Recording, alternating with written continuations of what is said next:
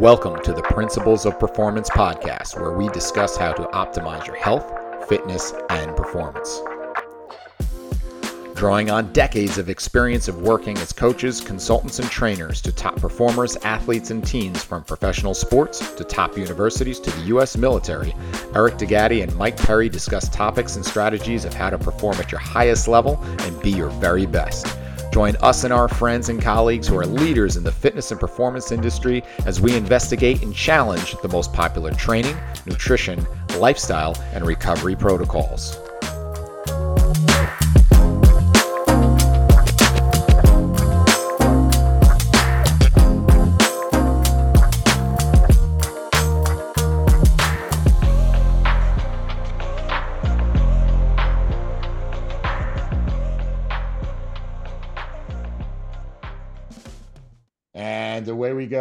Are with episode number 58 of the Principles of Performance podcast. I am your host, Eric D'Agati, along with my friend and co host, Mike Perry. M- Mike, welcome this afternoon. We got another great guest lined up for us today. I'm looking forward to uh, to this one today, man. We have got uh, you know a legend in the industry here, and uh, this gentleman knows uh, knows a lot about a lot. Uh, I've I've seen him present, gosh, several times. Um, and every single time I'm writing little nuggets of information down that he uh, that he shares with whoever he's presenting with. So, um, you know, we're excited to have an awesome guest today. And uh, yeah, man, I'm doing good. Just another day in Boston. Um, it could be snowing tomorrow. It could be raining. It could be snowy. It could be a hurricane. So I'm just going to look outside and and see what the day brings and go from there. Cool. So so this guy actually has connections to both Jersey and Boston. So it's really kind of cool how it, it, comes full circle. So Coach Duane Carlisle, he's been in the industry for over 25 years, and most people who've who've been in performance know his name. He's uh, uh, serves as a fitness coach for the NFL officials right now, as well as he's the founder of Carlisle Training Systems. He's out in the Bay Area in California. Uh, he's worked with thousands of athletes, beginner to elite, as well as six pro sport teams, including the speed development coordinator for the Eagles. So we won't hold that against you, coach. Um, uh, he also worked with the Tampa Rays. Uh, he's former uh, head and strength conditioning coach of the 49ers in San Francisco. Also served as director of sports performance at Purdue, overseeing training for all their sports programs. He's a master strength and conditioning coach through the Collegiate Strength and Conditioning Association and a Boston University track and field Wall of Honor inductee. And I first became aware of Duane's work, and I'm going to date myself now, going back to the old sportspecific.com days, coach, where oh. I had, oh. yes, where I have CDs of of of you and Lee Taft and and all that going back. So that's how far it goes back. So we're excited to have you on the show. Oh, thank you. Thanks, thanks. Hopefully I can live up to that intro. I appreciate it. all right, Mike, all kick right. us off. All right. So the old expression, right? You can't teach speed. Explain what is right, but also what is wrong about that statement. Well, there's a lot to unpack when it comes to that statement. I, I think it's interesting. Historically speaking, that was a dominant, dominant perspective. I can't teach speed. I can't teach speed. And you would think that over the last 25 plus years, with the influx of speed coaches, more improved you know, techniques to to measure to measure performance and so forth, you would think that that still wouldn't hold true. That people would actually believe that you can teach speed, and yet you still hear it. You still hear it this day, right? Especially from announcers that watch your game mode. God hits a breakaway. You can't teach speed. You can't teach that, folks. And to a certain degree, you can't. It's often been said that genetic influence is a key factor when it comes to speed. And we're talking about that elite Olympic level athlete. You've heard the term or heard the expression that it genetic genetic makeup is key. And if you want to be an Olympic level athlete, pick your parents. So that's one thing, right? Genetic influence. Then the second thing is you have natural speedsters. You have people who just possess great speed and that, you know, they can wake up and we've all seen them, right? They they don't really engage in training. They were just born fast, get up in the morning and they can ride right? But here's a key everyone can improve. And, you know, and the most empowering counterpoint to that is the fact that you can improve speed. Not everyone's going to be an Usain Bolt or or Sha'Carri Richardson. However, through certain factors in maximizing developmental windows, such as when a kid is 8 to 11 or 9 to 12 for male athlete, 8 to 11 female, 9 to 12 for a male athlete, you you can maximize that. And there, there's if you focus on speed throughout their athletic development, that athlete's going to get faster, right? And that's where I think we miss it. It's improving, right? Focusing on improving an athlete's speed over the course of their athletic career that can really help enhance those factors. Technique matters. Technique matters. Teaching athletes just good biomotor skills and teaching them how to apply force and teaching them postural aspects of speed, teaching them front side mechanics, backside mechanics, and so forth. Those are all super, super important factors. So, in my opinion, you can teach speed. You can teach someone to be faster. And ultimately, what you're looking for is to get them up to their genetic ceiling. Well, eh, you okay. know, you're right in that there is a lot to unpack, and I got a couple follow up questions. And and I mean, the bottom line reality is, is even when you do talk about the highest level, you know, uh, I always lean on the Jay Z line of the numbers don't lie. Check the scoreboard. Like the numbers at NFL Combine, the numbers in the Olympics, those numbers are changing. And and just when you thought we couldn't get any more, squeeze any more juice out of the lemon, we are. And so those things are changing. You, I mean, I don't remember when I started out seeing linemen running sub fives and things like that. So like talk a little bit about those numbers how the reality is they are changing and those are people that we thought we maxed out True. But when you look at times, we're talking about an infinitesimal, like that word, fellas. My old school vocabulary. I studied in English. You're a wordsmith, my friend. we're just talking about a little small improvement right? as it relates to a 40 yard dash. You know, back in the day, Bo Jackson 419, Deion Sanders 421, and then you have some guys who are running 422s and so forth. So it, the, the improvement's not that big from the athletes back in the day. However, there's a lot more of them and that are running fast. And you hit the nail on the head. Look at the positions that are running fast now, right? Your old linemen, D linemen, those guys are getting it. They're moving down, they're moving down the track at the combine. Conversely, you look at your track athletes. Usain Bolt put it out there, right? 959. However, look at how many more athletes are running sub 990. There's a lot more and a lot more internationally. When you look at across the board globally, there's a lot more athletes running that. So yeah, they're, they're pushing, they're pushing, pushing the needle. Athletes running faster. And I think that's due to just improved training methods.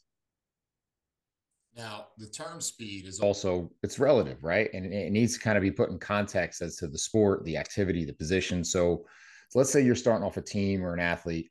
How do you begin to like put together that profile, start to classify and categorize like the types of speed required for this individual in their activities? Okay. So here's I'm getting on a soapbox for a second.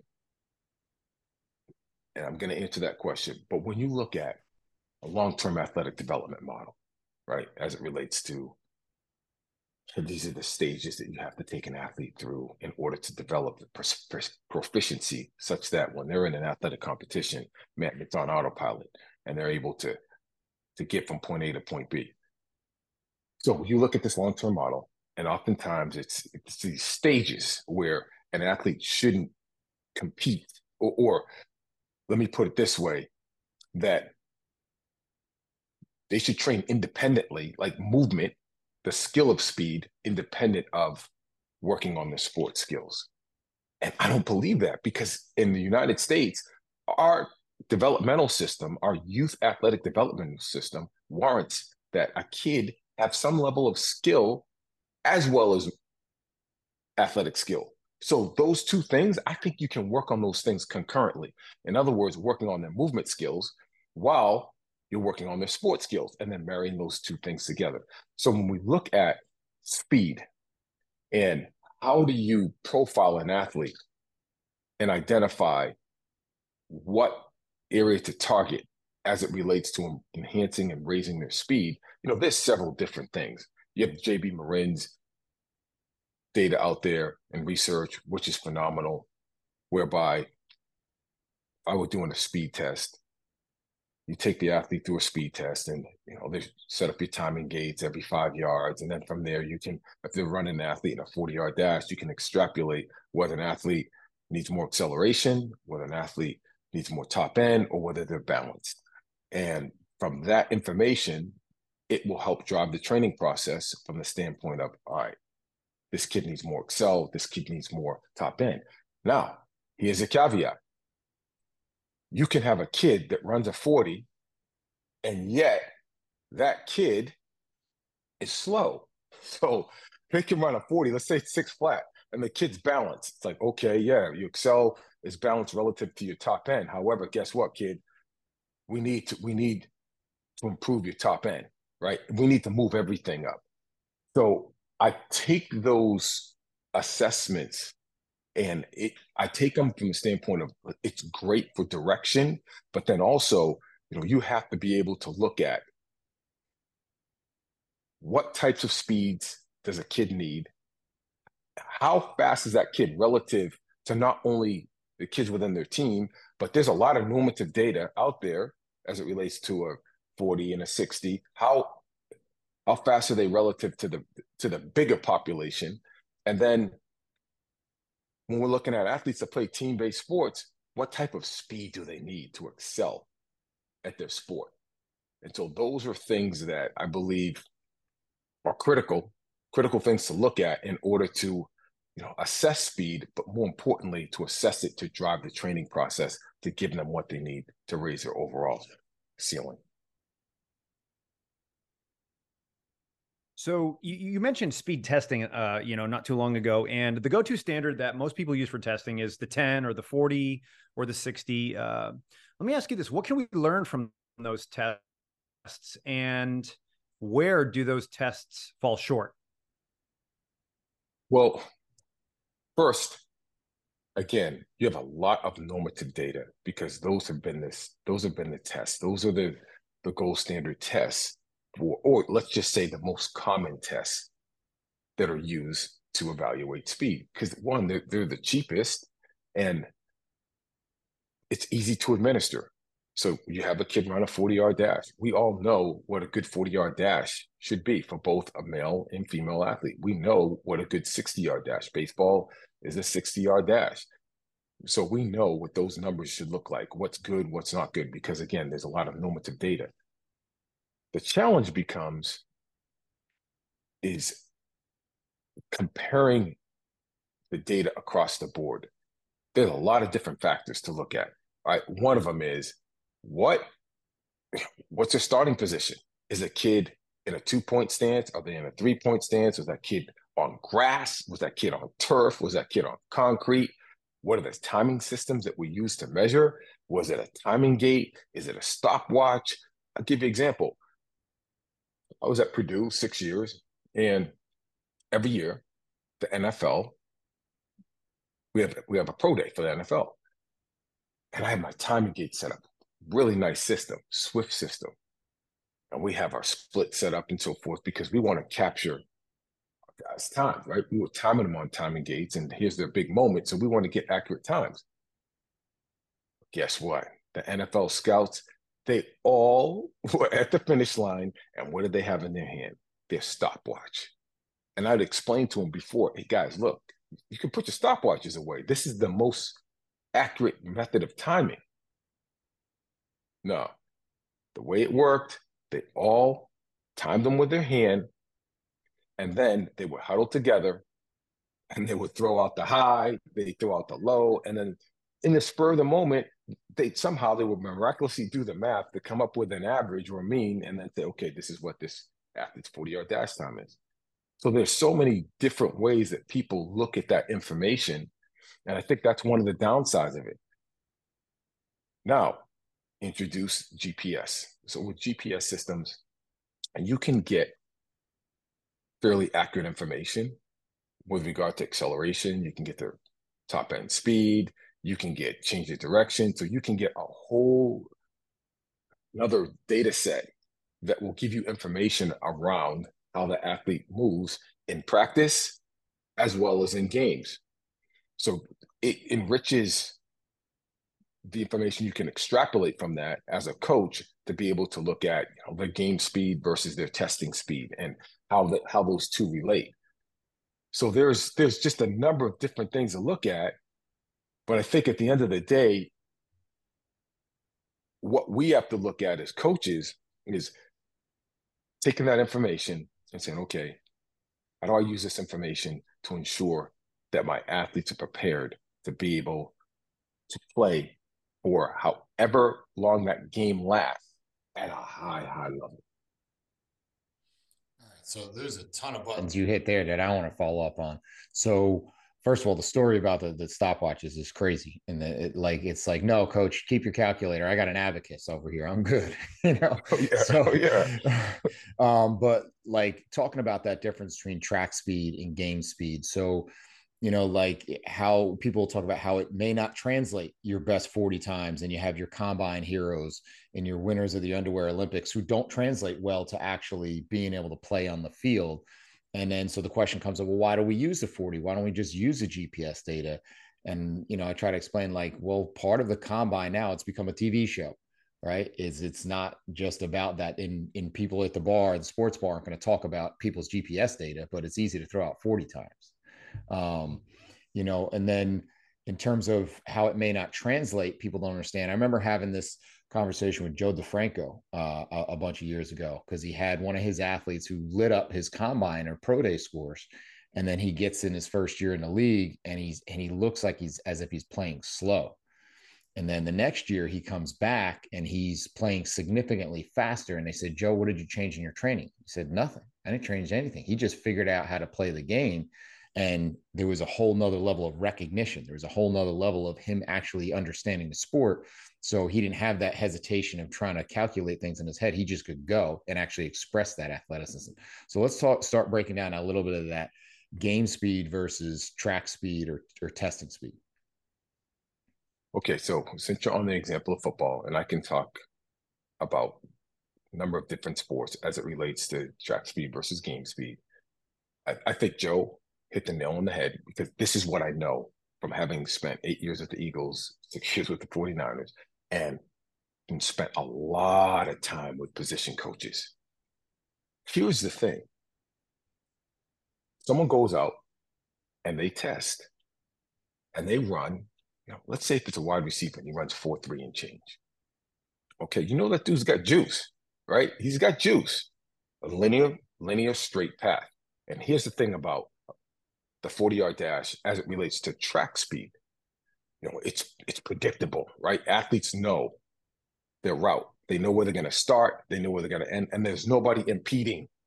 There's nobody impeding that 40 yard dash. Nobody. So they they can execute the parameters of that 40 yard dash because it's predefined and it's okay i'm going to get my start right i'm going to go through my the process of running a fast 40 yard dash great so what really good coaches do is they verify their track times with what they see on film. And if those two match up, then now you got something because they're looking at, okay, this person's speed shows up on the field, which is unpredictable, right? Players have to adjust to the constraints of the game and to the positions. And they have to be able to look at they have to be able to realize the, the cognitive component the reaction and perception component because now they're playing against other people. They're out on the field. There's there's 11 people on offense 11 on defense right? If i'm a wide receiver right me and the quarterback got to be on the same page. I got to run this route. There's a person lined up in front of me. And then i, I got to be able to be, process the coverage and so forth. There's a timing element. So there's so many factors that come into play which if you have someone who's new who tested really well and then now they're in practice, OTAs. They're they're learning a whole new playbook. They're learning a whole new technique. They're being stripped of what they knew to be true about playing the position in college where they excelled. And now they've they've got to learn this whole system. So guess what? Their processor, their processor gets slowed down with information. It's just like a computer, right? When our storage capacity gets full, then the, the process of information is not processed as fast. The computer runs slow. So then what do we do? Man, we got to go up and get boost this memory. I got to get this RAM up so I can get my computer running. Well, here's what happens with a great player.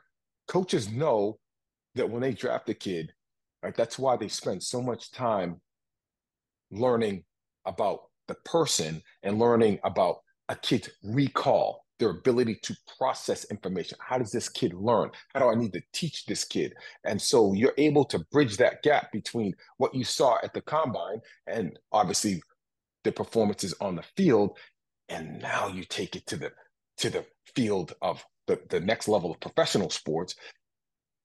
And you can teach that kid properly, right? And you're working with that kid properly. And then now, if you got a kid who's going to go the extra mile and learn, and they're not going to get discouraged. They've got resiliency to them.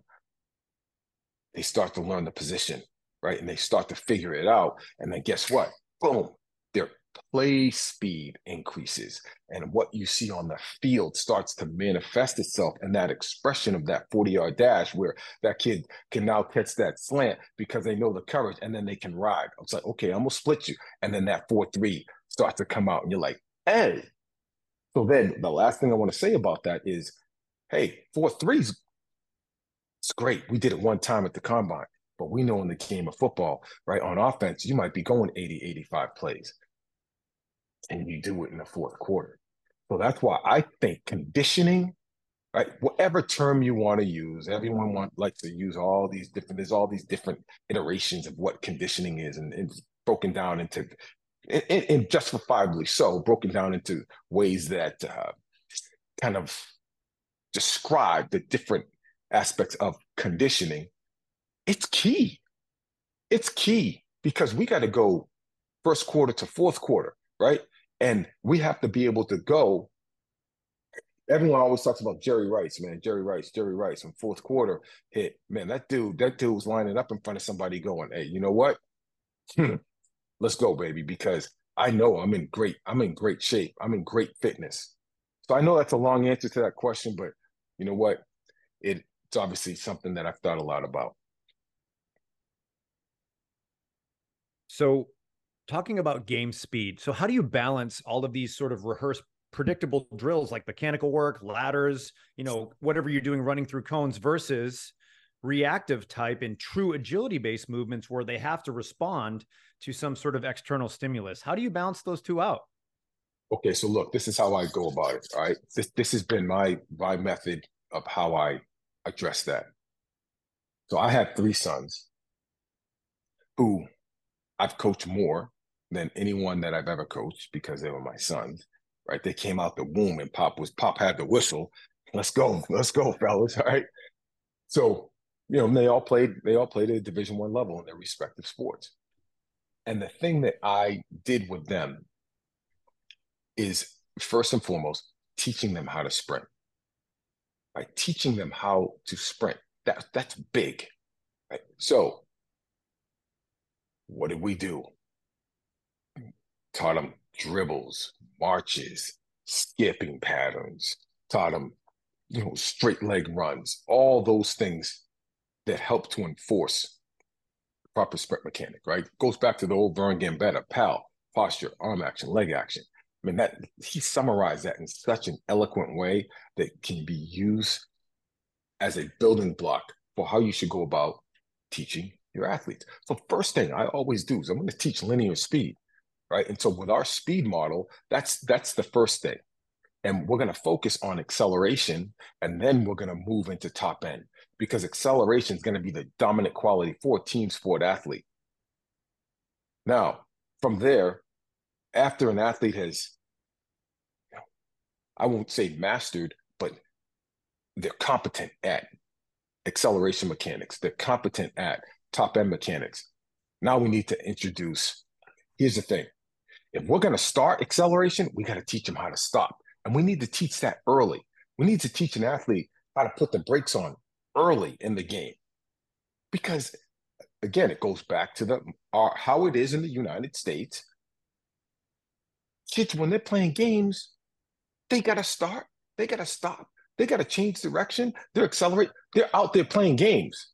They're out there playing games, right? So it is very, very important from my perspective to make sure that we build those training methodologies into the program early. So after we've taught acceleration, we're teaching deceleration, right? Then we're going to teach change of direction, but we're going to start with teaching change of direction, and we're going to approach, you know, frontal plane lateral movement by teaching them the proper mechanics of how to shuffle, teaching them a crossover step, teaching them those movements that emanate from that position, because those positions are also dominant positions in a team sport, team sport.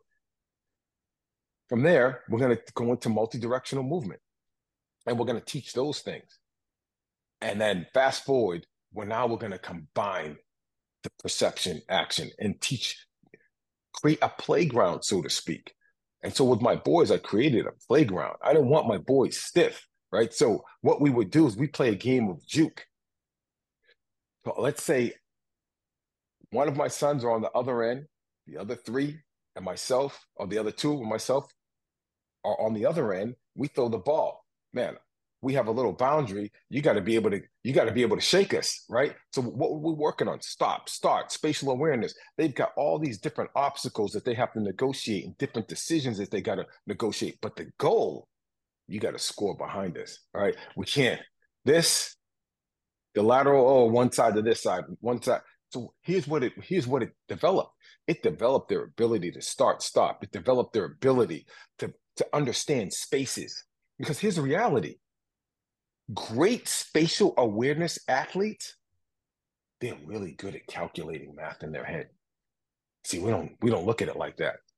They're able to process, man, this angle. If I if I can get to this angle, right, from this position, they're, they're, they're doing geometry in their head. They're looking at angles. So I think that those elements of how you progress an athlete, right, from foundational movements linear, both acceleration, top end, frontal plane. Then we have our transverse plane, our multi-directional movements, right? While all the while teaching all the nuances of foot position, inside edge push, as we're working on multi-direction and frontal plane movement. And then teaching that start and stopping ability, weaving that into the program, and then moving it into a gamified situation where it's a reactive component to it, where they have to make these decisions and do things in a way that gets them outside of their body, right? We we want we often hear the term we want to get comfortable with being uncomfortable. Same thing applies with movement. If you just move in a certain pattern in a certain way, then that's how you're going to move but when you are able to do things and taking a kid beyond their threshold and taking a kid beyond their comfort zone in terms of movement, guess what? Now that kid has downloaded a particular movement pattern into their software and hopefully it's expressed on the playing field in a way that, whoa, I just did that. Oh, but I just did that. Yeah, you did because you practiced it. Hey, everybody, a quick break in the action here. Hope you're enjoying the show and we appreciate you listening. We're working hard to bring you the highest quality content and best guests every single week. So if you could do us a big favor and go and like and subscribe to the show on whatever platform you get your podcasts on, it would be greatly appreciated. Be sure to listen at the end of the show also to find out where you can find out more information about our courses, as well as a special discount code for all our listeners. Thanks again, and let's get back to the show. Uh, I hope everybody appreciates the elegance and, and all of that was said there because there's a lot of, of stuff there. So we had a guy on our show a couple weeks back, Tony Abatini, who's a who does something called visual psychology, and we talked about that understanding and appreciating space. Um, and if you read the work of people like Rob Gray talking about how those calculations are made in your head, that I'm that punt returner, and as I'm gazing up, I have to calculate how close is this guy to me how what's his rate of speed? Do i have chance to get to the border? Like all these things that you're doing and you have to do those in a, in a millisecond is just is mind baffling and it's a whole nother level of performance that, that most people even haven't started to even think about let alone grasp like you have. Now before we put to can i, can, I, can I, just interject oh, one, one absolutely. Thing? now okay now take this. This goes back to your other question. A 10 you know a 40 a 60 when you have that athlete that's got that that's got that gear that that piece gear, right? Piece. And so they're calculating, they're on a punt return and they know they're fast. And they know if I can hit this corner, deuces, because they got drop dead speed, right? Pop, pop. Well, guess what? That's where that linear speed component and raising that athlete's top end speed comes into play because that confidence level of knowing, like, man, if I hit this corner, I'm gone. That comes from being fast.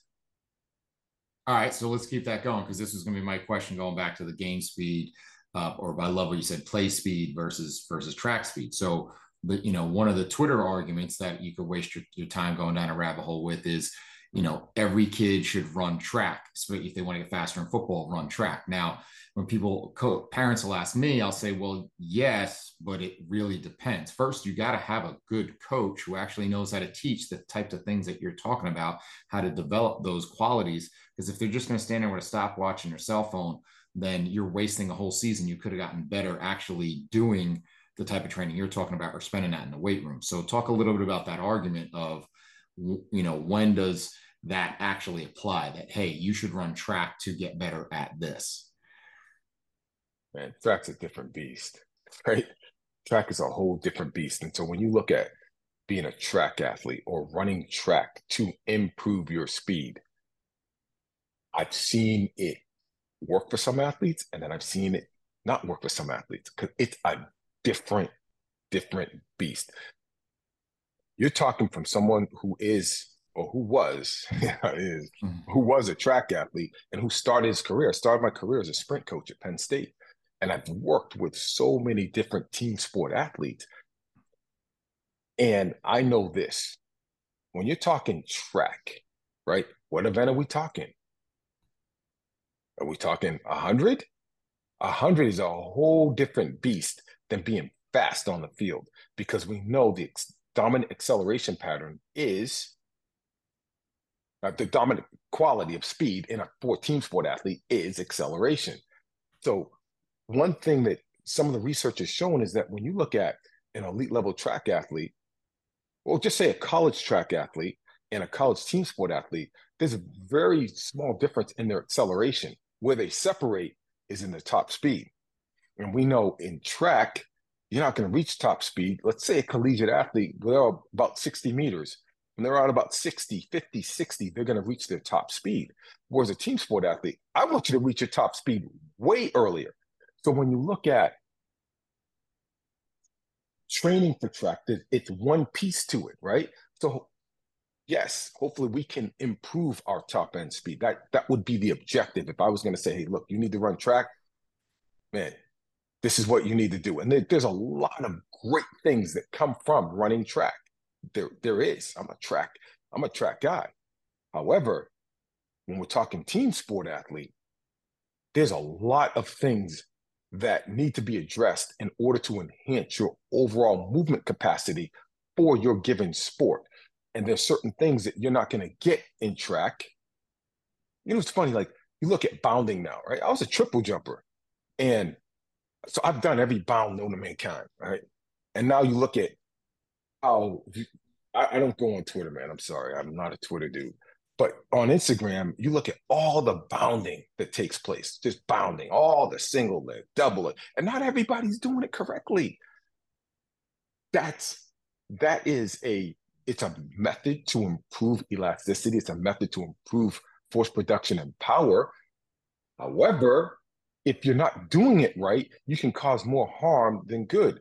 Conversely, on the track, if you're not doing it right, if you're just one of many athletes that are out there, and, and, let's say you're not you're not that dude or that lady that's that's a top tier athlete, then it can work against you, particularly if you're not addressing other qualities that are very important the deceleration component right? The reacceleration component the spatial awareness component all those other factors so let's let's shift gears a little bit because I, I I'm loving how you talk about how you kind of systematically break down these qualities and then put together the game plan for developing. So, you know, the common formula for speed, you know, that you originally learn is that it's your stride length times your stride frequency, right? So talk about like what's missing out of that equation and if it is like what is that thing well you know with stride frequency stride length that is a common it's a very common common approach.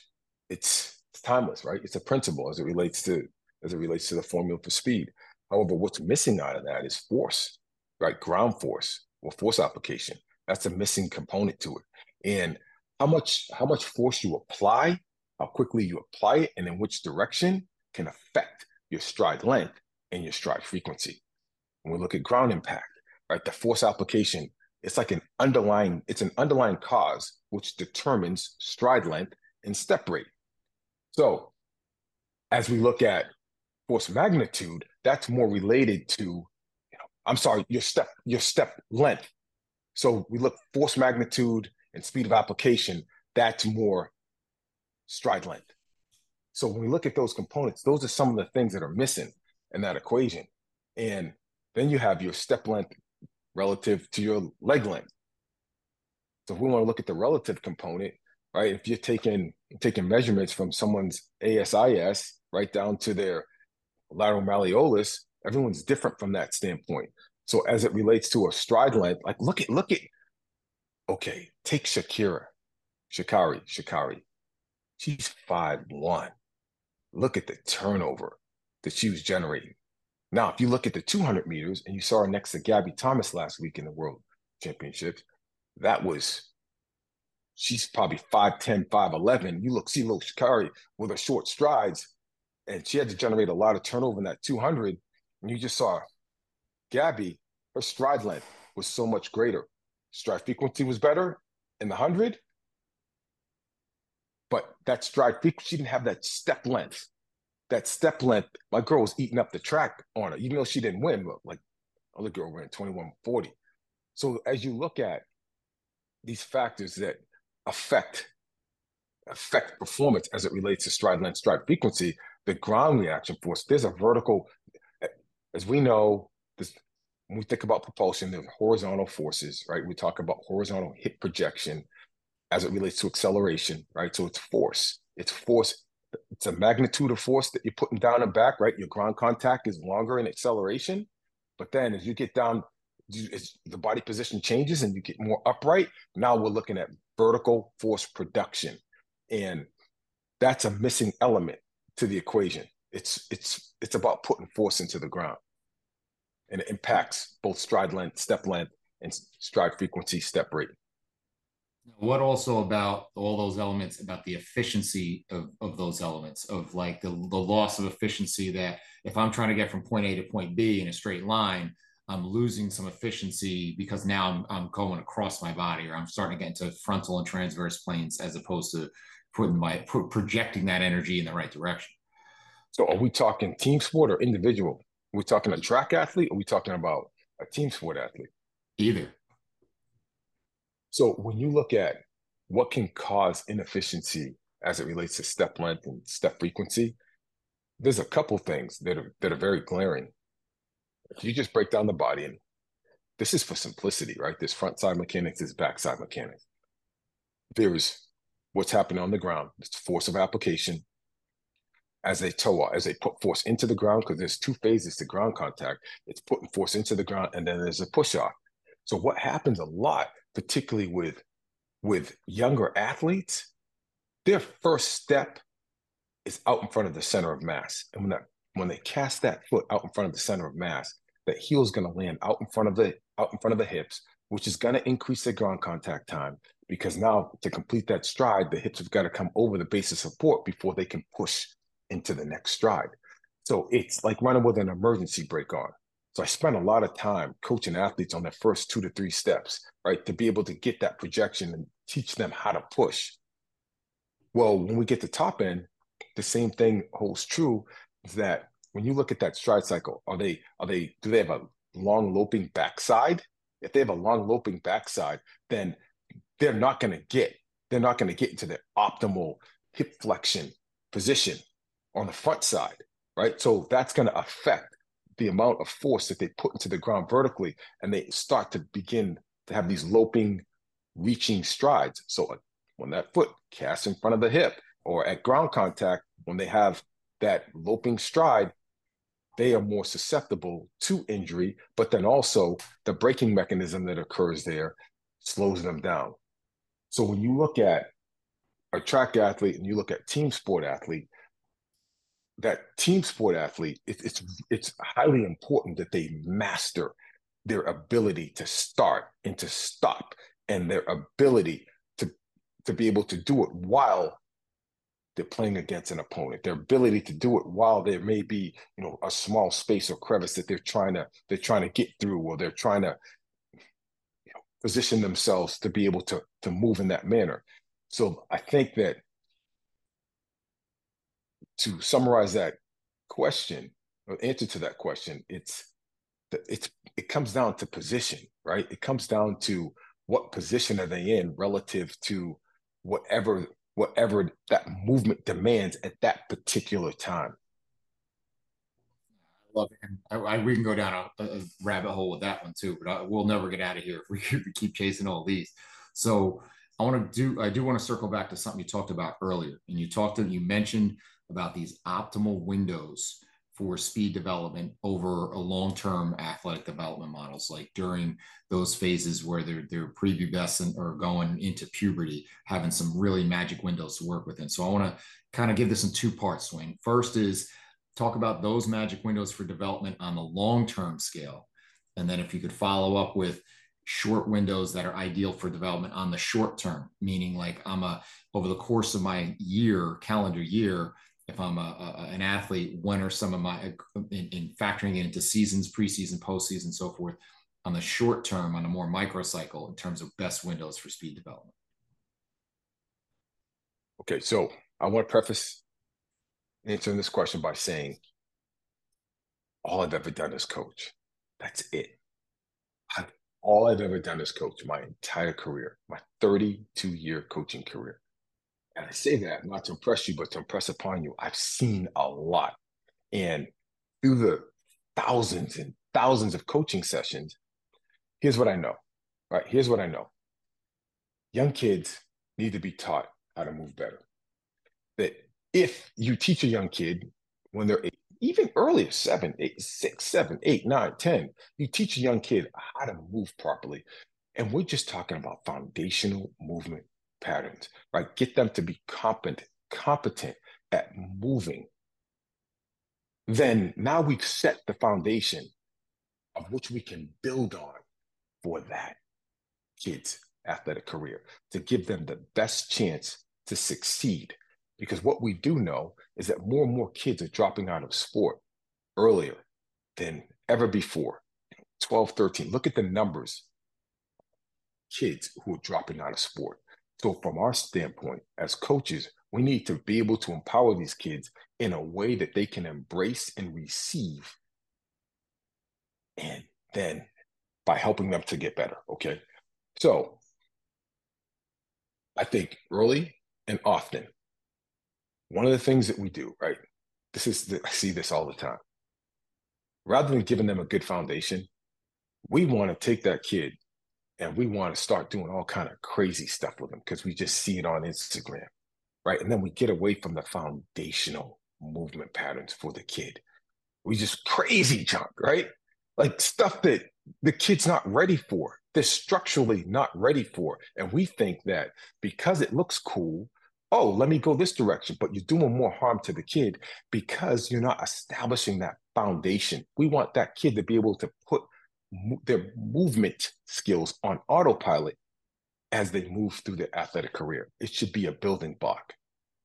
So when we think about exposure, exposure, man, we want high speed exposures for these kids. We want to be able to give them a couple days a week and then be able to coach them with their movement. everyone has gone away. Everyone's all about force production now. And, and, and again, we, we address that that's a part of the equation. But then we also know the technical model for running fast, which is it's it's proven. It's something that we need to address. And everybody, every kid's going to run slightly differently. But if we can if we can coach them in a way that helps that kid to optimize their movement patterns, we got a chance with that kid So as we look at having having designed training plans for track and field athletes, very different. It's a very different process for track and field athlete. We're not just talking about sprinting. Like I've designed programs for horizontal jumpers, for vertical jumpers, right? For hurdlers, for sprinters. Different, different game plans for each of those sports. Those sport, they're they're sports within themselves or unto themselves. But when we look at a team sport athlete, we look at, okay, is that kid like now? The greatest challenge that we have is trying to insert our what we can what we can add to a kid's athletic development when they're in fifth, sixth, seventh, eighth grade. Because the biggest constraints that we have is time. These kids are playing way more games, way more games. Like when I'm trying to schedule, man, I gotta, it's like stinking trying to figure out calculus with the parent. You're trying to figure this out. Now, oh, he's got a game here. They have two games on this day, three games on that day. They got practice. They got this. They got that. I mean, it is. It's it's crazy. so the calendar year becomes a very complex process, like negotiating that and then figuring out how to get a parent because the parent is the high performance coordinator.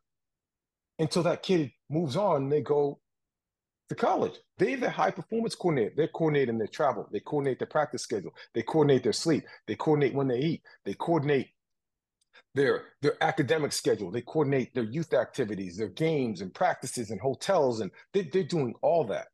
So it's getting a parent to realize, hey, look, you know what? We we have to make this a priority for your kid. If your kid is going to reach their athletic ceiling, we need to start to take advantage, or we need to we need to set aside some time to make sure that that kid's getting the training.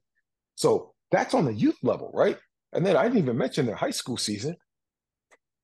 So when you look at the calendar year and when you need to dose the dosages of training that need to be inserted within that given block of time, whatever that time may be, consistent, if you can get them to consistently adhere and comply to a schedule where at least you're getting two days a week, then you got a chance. You got a chance. But there are other decision makers that need to be brought to the table in this day and age in the United States, such as a performance coach, a parent, if a kid's going through rehab, if whatever. But I will say, I will end this. This is what I know. Back in the day, the NFL offseason program was 14 weeks, right? We had 14 weeks. It was awesome. And I worked under the great Johnny Parker, man. I worked, man, Coach Parker's a legend in the game. And I it was like getting a PhD in training working under him. And what I learned was this. Coach is like, look, coach. He said, now these boys, they finish the season in January. We get them in March. We gotta we gotta have a two-week period of prep. We have to have a two-week period where we prune their running mechanics again because we don't want them to get hurt because as we move through the offseason program we're going to be we're going to be moving they're going to be getting more higher exposures of speed. So what do we go back to? Man we go back to the basics. We go back to getting them getting them efficient at their movement patterns because they've been away from it. And when they're playing ball during the season it's hard to get in it's hard to get in high quality speed training. Their speed training that they're getting in are the reps that they get on the field by playing at full speed during the course of a practice. And they're, they're, they're not thinking about some of the things that we would teach independent of their skills, of their sports skills. So, you know, it's one of those things that uh, I've been in the industry for you know about 20 years now, and I've I've had the opportunity to to work with athletes and, and individuals of all ages. And um, you know, one of the things that I've really noticed with with a lot of the um, sort of the the kids that had that basis of long term athletic development, and now they're maybe um, uh, you know a little bit later in high school. One of the things, one of the common themes that I've I've really I've sort of asked this and and in a fashion where I'm just trying to figure out like what people did. And I was like talking to these kids that are just studs. I was like, so, you know, what, you know, what do you do? Like, where, where do you train? Like a couple buddies in the backyard. And, and, uh, You know, it's funny because you said the same thing. You're like, "Hey, we just we just chucked the football down and we made everybody juke." I mean, look, we did the same thing. We punt it, the guy would catch it. You just try to run across your front lawn and not get murdered by your neighbor. yeah, and like yeah, that was yeah. that was one of the best ways that you could train agility. But I think one of the things that people are missing is is unstructured play, the ability to just go out there and make things up, man, like tag or just get man. I, I took took a whole lacrosse team through one of their best conditioning sessions they've ever had. I had two five gallon buckets and tennis balls. Yeah. And it was, hey, you just got to you got to get that ball in. And I had those. You ask those kids to do conditioning, they won't run for you. You bring the game out, they're bring they're the leaving smiling and sweating, man. Right? So you got to trick game. them into it. You got to trick them into it. But the unstructured play, the ability to go out and just have fun and create, I feel like as coaches, we need to plan on unstructured play, but not plan unstructured play. Does that make sense? Oh yeah. Oh yeah. Hey, coach, I agree with you 100%. Look at one of the we talk about engagement, right? So social media engagement. Well, as a coach, engagement is very very important. And there's different levels to this thing. So you're coaching a youth sports team, different approach with youth athletes, right? Oftentimes more developmental, but nevertheless, gamification can be a very effective tool to help support your athletes and create an awesome experience for them. Same thing with high school, college. Man, college, you're training collegiate athletes, they're training year round with you. So, given that they're year round with you, they truly benefit from breaking up the monotony of just your typical training program where you go in the weight room, you bang, and then you go out and it's like you got this structured conditioning plan. Man, when you add when you add a game element to it, and then you set the rules, and you can set the rules around what you want to accomplish as it relates to their conditioning, right? As it relates to their movement, as it relates to the, the competitiveness is going to take care of itself. Love it. So now you build you build in a process where you're going to get everything that you want out of that session and then some. Now you take it to the pro level. The pro level, they love competing, man, because it gets monotonous for them too, right? You're, you're taking them through the training plan, through the training plan, you're doing the same things. It's like, okay, they're getting good work in. But man, when you add the element of, again, lack of a better word, gamification, you add the element of unstructured play, you add the element of going to them saying, "Hey, look, what's the best game that what's the best game that you've ever played?" I learned so many games from my players by asking them the question, and they break out again. Oh, you did that at Clemson? Oh, man, I love that. Okay, hey fellas, today this is what we're gonna do. Right? And then we get everything we want, and then we are the master. We're the master, you know, puppet man, the puppet master, and we're manipulating you know, how far we want them to run, how long that activity goes, they're going to go 100%. So you you don't have to measure effort. And so there are things that you can do that will help to drive the engagement, help to drive the the intent of a competitive, competitive, spirited, yet effective training program or training session. So, Mike, before you jump into your next question, you you actually hit it, Duane, on, on something that was bouncing my head the whole time you're talking about this. Was was one of the challenges with with speed development is is getting full intent uh, of, and I, I tell athletes a couple things. One of the only way you're going to get fast is to practice being fast. That's but it. for me to yell at you and say, "Come on, go faster," doesn't necessarily always work. But as soon as you put, as soon as I say, "I need you to pair up with somebody," that is going to push you, is going to challenge you. Now it, it, works itself out. Um, mm-hmm. oh, and then even no doubt. And even with the challenge, like right now, we're we're just starting our high school football season here in in New Jersey, and you know one of the biggest challenges is we get really high heat and humidity on a Friday night, and saying, look, one of the there's multiple reasons why we have cramping, and one of them is because if you don't ever go game speed until Friday night, you're gonna cramp because you've never put your your tissues under that level of strain and under that level of, of, of pressure. So if, if you don't want to be cramping Friday night, you need to start practicing game speed now. There's no doubt about it. Like My saying, train fast to beat fast. We have our cert, train fast to beat fast. And again, it goes to that, it goes to that whole adage of What what do you want to accomplish as a coach? What do you want to accomplish? What do we want to elicit? What is the stimulus that we're going to use? And then we're constantly looking at how they respond.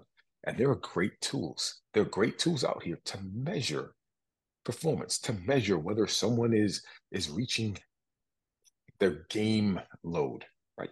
We know this. And it's good stuff. It's really good stuff. But you know what? Man, there's skill and there's will, right?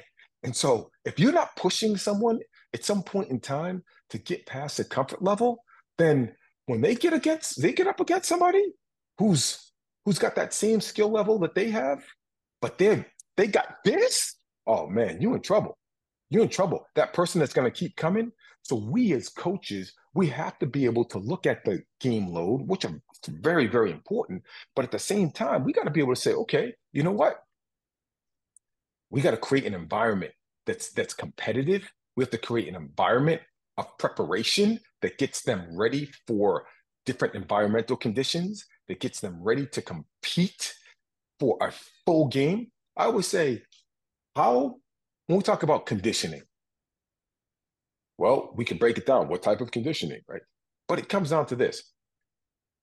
When we look at how well do you need to be conditioned? You need to be conditioned to be able to play at a high level for as long as the game lasts.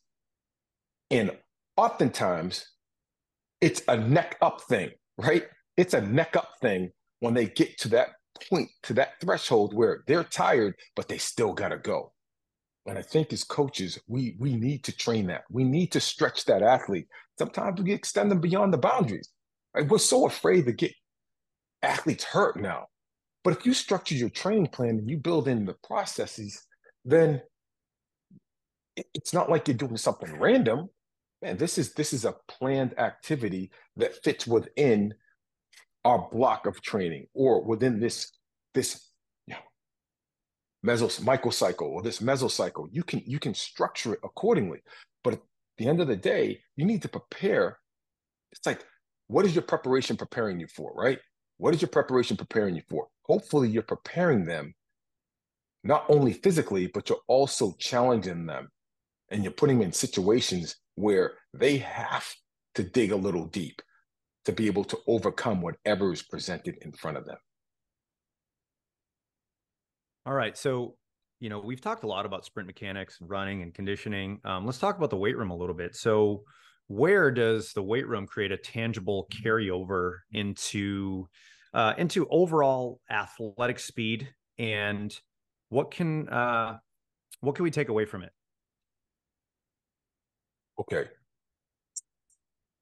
this is a question that I'm sure is debated on Twitter time and time again it comes back to the question how strong is strong enough? And when we look at a male athlete, some of the benchmarks are two and a half times, two and a half times body weight for trap bar deadlift, two times a squat body weight, two times body weight for a squat, right? 1.7 times body weight for a clean. So I can tell you this I am a strength and conditioning coach. And there are certain times where I get petrified in the weight room, especially with my pros. Now you have guys that they love the weight room and they want to push weight and they don't feel strong unless they're pushing a lot of weight. Okay, all good. So when I say I get scared, I'm like, this person's way over two and a half times body weight. This person's pushing a heavy load. Let's say if it's a back squat. So you start to think, I don't want to just contextualize this in the sense of football, but at what point is strong enough? And when we look at strength, or I like to call it force, force has time constraints. We know absolute strength is different than, say, starting strength, is different than other types of strength, speed strength, strength, speed, and so forth, right? We, we've looked at that spectrum, and so we're primarily referring to concentric strength, concentric activation patterns. But we also know there's the eccentric component. And so when we look at the eccentric component of strength and we look at the term biotensegrity, right, where let's say if you have a triple jumper who's coming down the runway and they're landing on one leg, they are able to absorb and attenuate seven times body weight on a single leg. Seven times body weight. We can't replicate that strength in the weight room. Imagine putting somebody's single leg movement seven times body weight, collapse. So how in the world does that athlete? How are they able to be able to absorb and be able to absorb and then produce the corresponding concentric force from a single leg?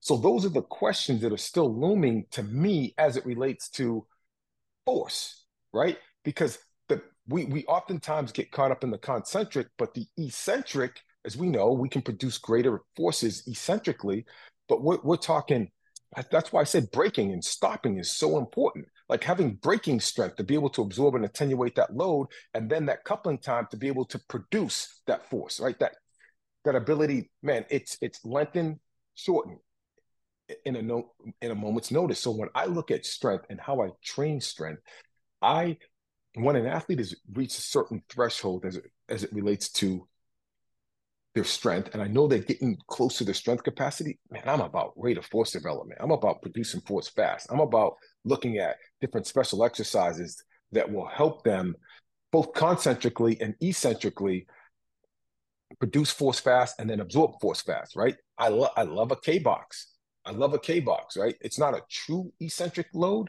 However, you can manufacture increasing that eccentric load by giving yourself by pulling yourself down, right, creating more concentric force, which is going to thus increase the corresponding eccentric force.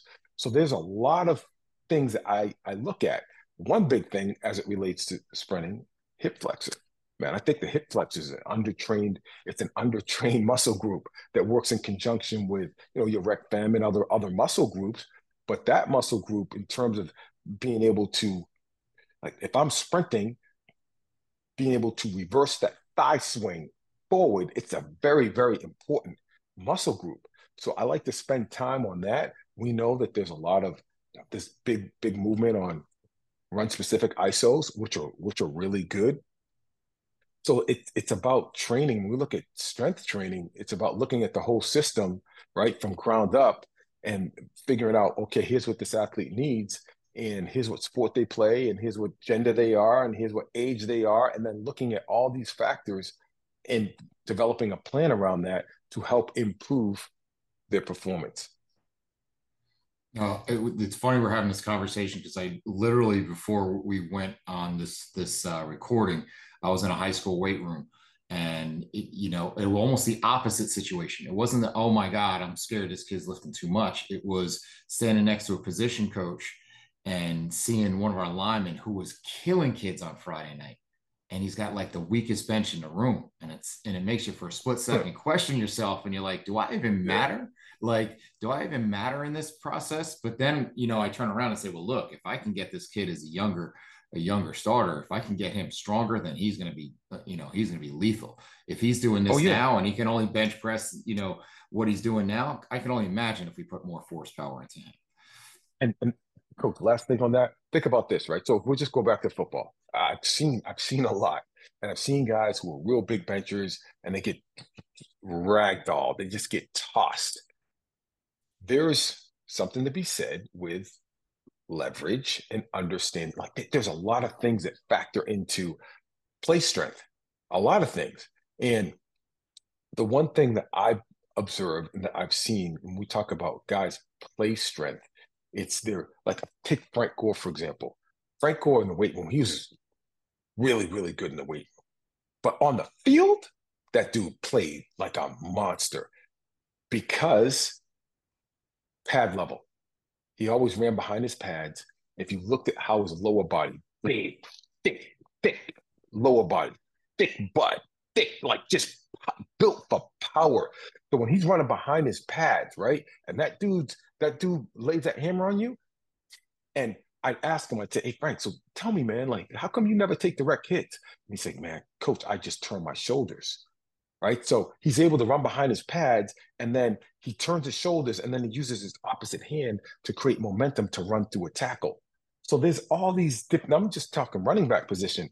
So there's all these different ways that players have different strategies and different techniques to help them magnify their strength and power and play strength on the field, which combined with them having a strong basis of strength. Now you're talking about somebody that that man, you look at them, you're like, whoa, you know, they're hard, they're hard to deal with. All right, so we've been running a while. We're probably a little over time. You got what? You got time for one more? I can sneak in here. I do. All right. So we can't talk about fast people without talking about hamstrings because that's always the thing that pops up, especially when you talk about really fast guys. So tell me if you had to say your top one, two, three, whatever it may be, what you think are contributing factors why the fast guys are always grabbing the back of their legs. Man, tell you what. I mean, there's there's a genetic component, right? Just some fast athletes are just predisposed to hamstring injuries right? And it may be a genetic factor. And data suggests that very fast athletes are most likely to sustain a hamstring injury. You got the muscle architecture.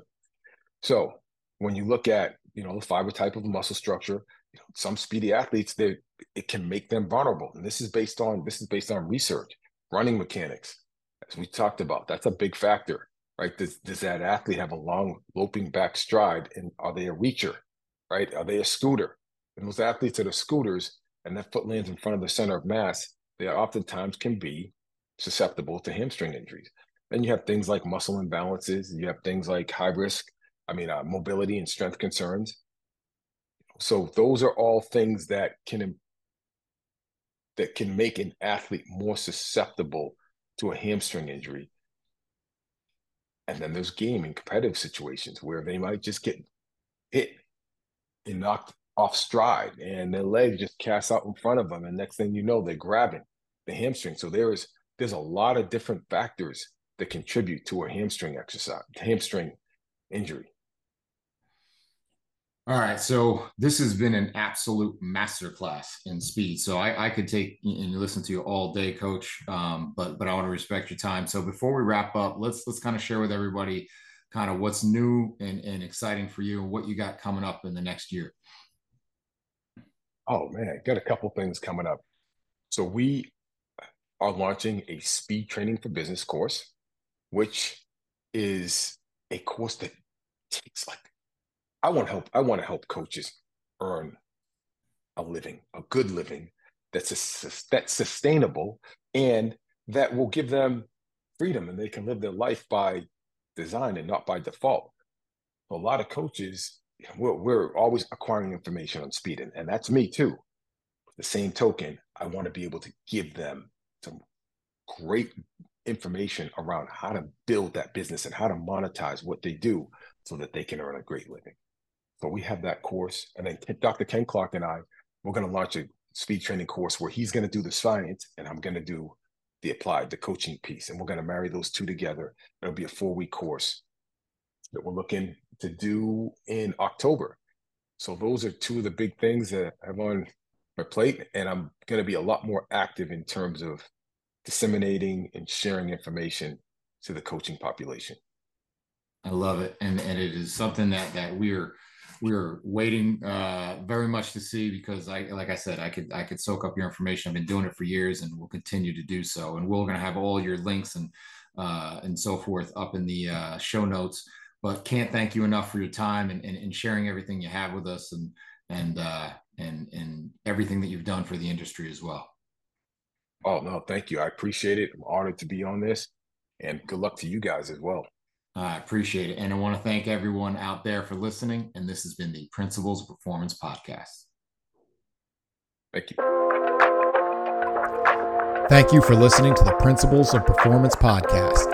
If you've enjoyed our content, please like and share on your social media outlets, as well as subscribe and give us a review on YouTube, Apple Podcasts, or whatever your preferred platform is to listen to. For more information on the principles of program design courses and workshops, visit us at www.principlesofprogramdesign.com and follow us on all of the social media channels where we post new content every day. To save 10% on any PPD courses, enter the discount code Principles Podcast 10 at checkout. If you have any questions we can answer or suggestions for the show, you can email us at info at principlesofprogramdesign.com or message us on social media. Thank you again for your support.